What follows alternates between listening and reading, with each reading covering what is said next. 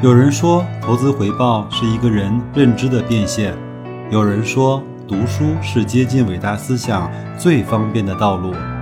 我说，跟白老师一起畅游书海，慢慢变富。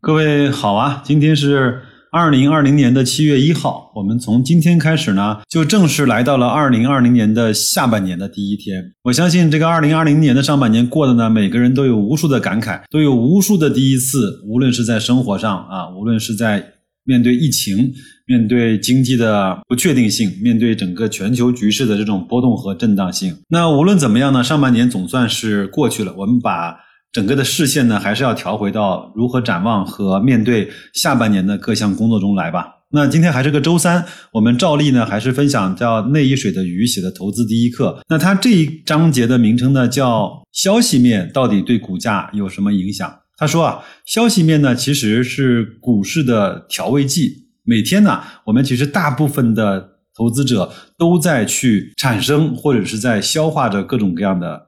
消息，这些消息呢，一部分会对企业的经营产生影响，另外一部分呢，只是影响参与者的情绪。那无论消息是否会对企业的经营产生影响，不可否认的是，消息都会或多或少的影响到企业参与者对未来股价涨跌的预期。讲一个最近发生的事情，有消息传闻说国家要放一些券商的牌照给到银行，前两天银行就涨了，券商就大跌了。那我是如何来看待这个事儿呢？我认为，第一，国家希望有更大规模、更大体量的、更好的金融保障和信用背书的人能够参与到券商的工作里面来，激活整个市场的活力，这是第一个。第二个呢，我们中国其实，在券商，其实，在在国外叫投行了。其实我们对券商有很多的不了解。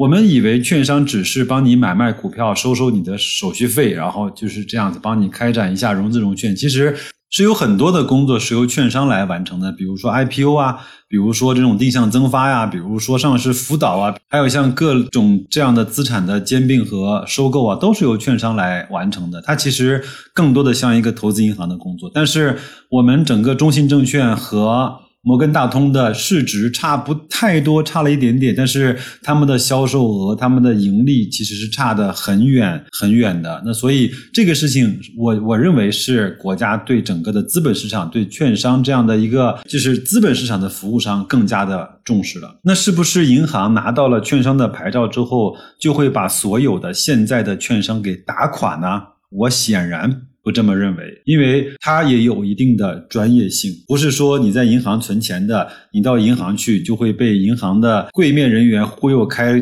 一个券商的账户，没有这么简单，好吗？另外呢，做得好的永远在这个行业是头把交椅，做不好的，给你一百个牌照，你一样是那个小鱼小虾，在后面只能够吃吃。泥沙，所以我觉得很多人对很多的消息，他的反馈太直接了。我经常呢跟我小孩说，我说你呢，如果想在后面，无论是在哪个环境下能够超越平均值，超越整个前啊百分之三十的人，那你应该养成习惯，比别人多想一层。我会给他举很多的例子，他有时候呢会问我问题，就脱口而出，我说你能不能？这个问题在脑子里回转一下，你先想一个你的答案，然后把这个你想的答案和问题一块儿再问给我，听听我是怎么对你想的，养成这种先想一下，给个初步答案的习惯，有可能你在未来的生活、工作，包括投资上面都会。比大部分人能够好一点点啊。好，那有时候呢，投资者呢是反应过度，而有时候呢，他们是麻木。例如说，利空出尽是利好，利好出尽是利空。这句话听着挺哲学的，对吧？好，那我们本文来说一说哪些消息呢会紧紧的影响交易者的心理层面。比如说，短期市场的资金面的影响，比如说新股放的多啦，然后呢，社保资金入市啦，包括。又投钱了，麻辣粉、酸辣粉啊，这个特麻辣粉啊，这些东西对市场资金面的影响，其实它能够在长期之内推动整个股市的上涨或下跌，但是短期之内，上市公司本身的经营状况几乎不受到任何的影响。第二，这个是在中国是一个特别奇葩的现象，就是高送转，很多的公司啊会在公司。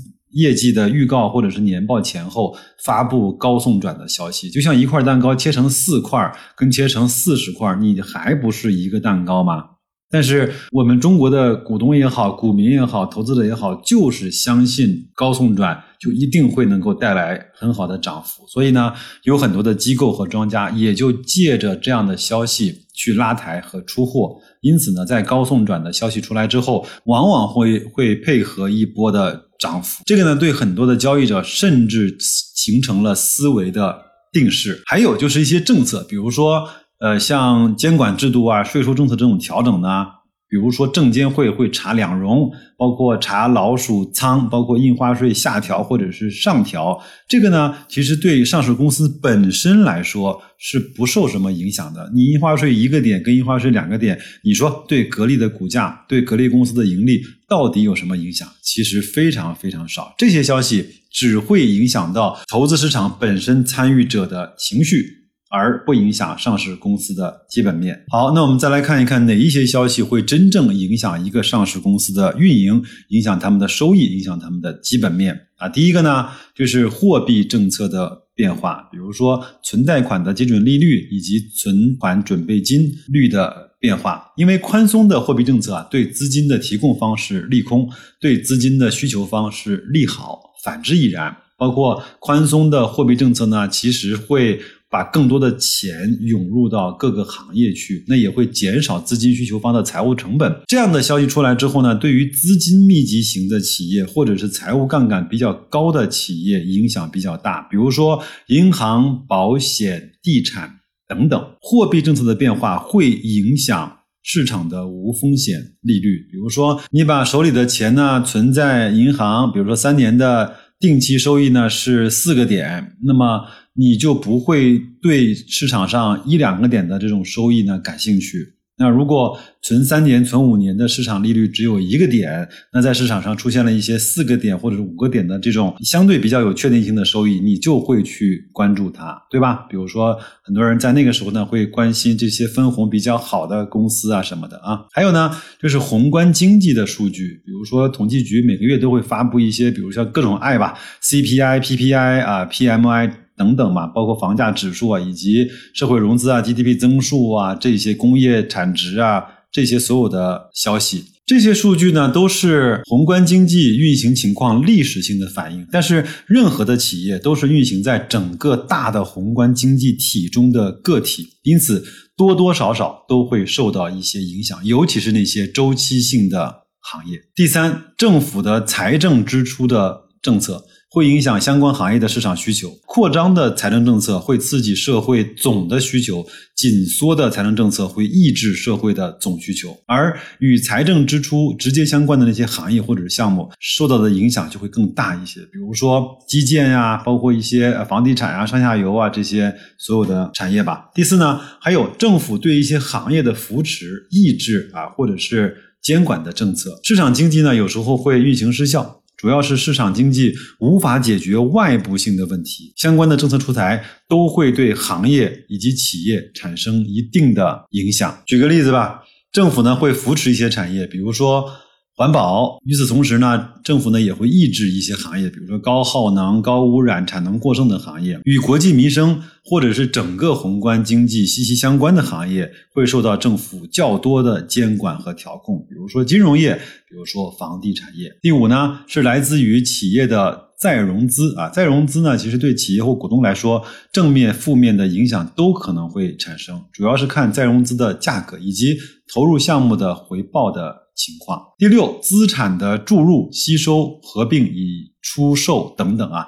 市场呢，更多的时候将此类的消息解读为利好，特别是那些小盘股，并做出过激的反应。有时候呢，会走出这种一字板的涨停。事实上呢，不管的资产是注入还是出售，都只是一门生意。生意呢分好坏，需要区别来去对待。第七啊，管理层的变动，这种变动呢，对企业产生影响呢，也可能是好的，也可能是坏的。比如说换走了一个比较不称职的，换来一个比较好的，或者是。一个好的呢，退休了，换来一个大家也不知道会怎么样的人，都会带来一些相应的变化吧。还有呢，就是外部的第八个外源性的突发事件，比如说流感啊、地震啊等自然的灾害，这些呢会影响到，比如说在流感高发区或者是地震那些灾害区域内的这些公司，会影响到一定的业绩，但是更多的是短期的一次性的影响。第九呢，内源性的事件，即由公司自身造成的，如三聚氰胺。白酒的塑化剂，那投资者呢，其实不能够小看此类事件的影响，因为他们其实对公司的影响、运营影响非常大，可能动摇客户对企业品牌的信任，严重的情况下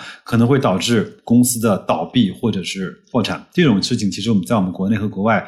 都呃不鲜见。第十，企业的税收政策的变化，税收变化比较频繁的呢，主要是关税啊、进出口贸易和一些调节税项，包括像石油或煤炭资源税等等这样的公司，会受到一些鼓励或者是补贴退税的这种影响，它的业绩变化也会相应的比较大。第十一啊，大订单给公司带来的影响。多为一次性的，投资者呢可以根据公司目前的利润率的情况估算出订单未来的价值。如果连续出现多个大订单，则可能预示着在它这个行业内供求关系的变化。OK，以上的十一个消息都可以对公司的运营造成影响，所以我们呢必须要正确估量影响程度是否与股价的变动程度趋同。如果这种估量可以完全定量，那就尽可能去定量的去分析。如果某只股票因为某个消息短期暴跌了百分之十，那么投资者应该先想：这个消息会使公司的利润下降百分之十吗？这种影响对企业的是暂时性的还是永久性的？是一次性的还是持续性的？就像今年的一季度，格力呢，整个净利率下滑了百分之七十几，那我们就会想，这个是持续的还是永久的？难道格力以前从赚两三百亿的一个公司，经过疫情之后就只能够赚小几十亿了吗？我相信股价的变化说明了很多投资者对格力还是抱有一定的信心的。它虽然一季度净利率下滑了百分之七十几，但是它的股价也只不过下滑了百分之十几、二十不到这样的一个水平。那所以。这个呢，就是消息对整个公司股价的影响。那我们还要再注意一个常见的误区吧？什么误区呢？就是叫逆向投资的误区。如果因为某一个事件影响某只股票的价格下跌了百分之十，但是呢，消息对公司的影响远没有这么坏，因而投资者决定逆向买入，并期待市场反应过度之后的理性归来。但是你要谨记的是。所谓逆向投资，是以基本面为估值为前提的，买入后能够经得起长期的持有，因为股价的偏离价值的时间可能会很长。对于具有估值泡沫的股票，一则不起眼的消息也可能是压垮这个骆驼的最后一根稻草。所以在那样的高价的股票上，比如说现在的医药某某股票，用这样的方式买入，显然不是一个正确的逆向投资的方式。相信我。白老师在上面吃过吃过亏，打掉了牙往肚子里咽。那么这一期呢，就是讲的消息面对股价，包括哪些可以影响情绪，哪些可以影响公司的基本面，我们怎么去分类的去解读这些消息，可能会给股价或者公司的基本面带来什么样的影响？哪些对情绪的影响大？我们应该怎么去抵抗住？那样的大家都恐惧的时刻，我们去坚强；在大家都已经疯了的时候，我们还能够保持一点点的淡定和理性，好吧？这是一个修心的过程。希望你在下半年逐渐具备这样的能力和这样的心态，好吧？就祝各位在这一周下面的时间以及在下半年投资愉快，生活顺利，再见。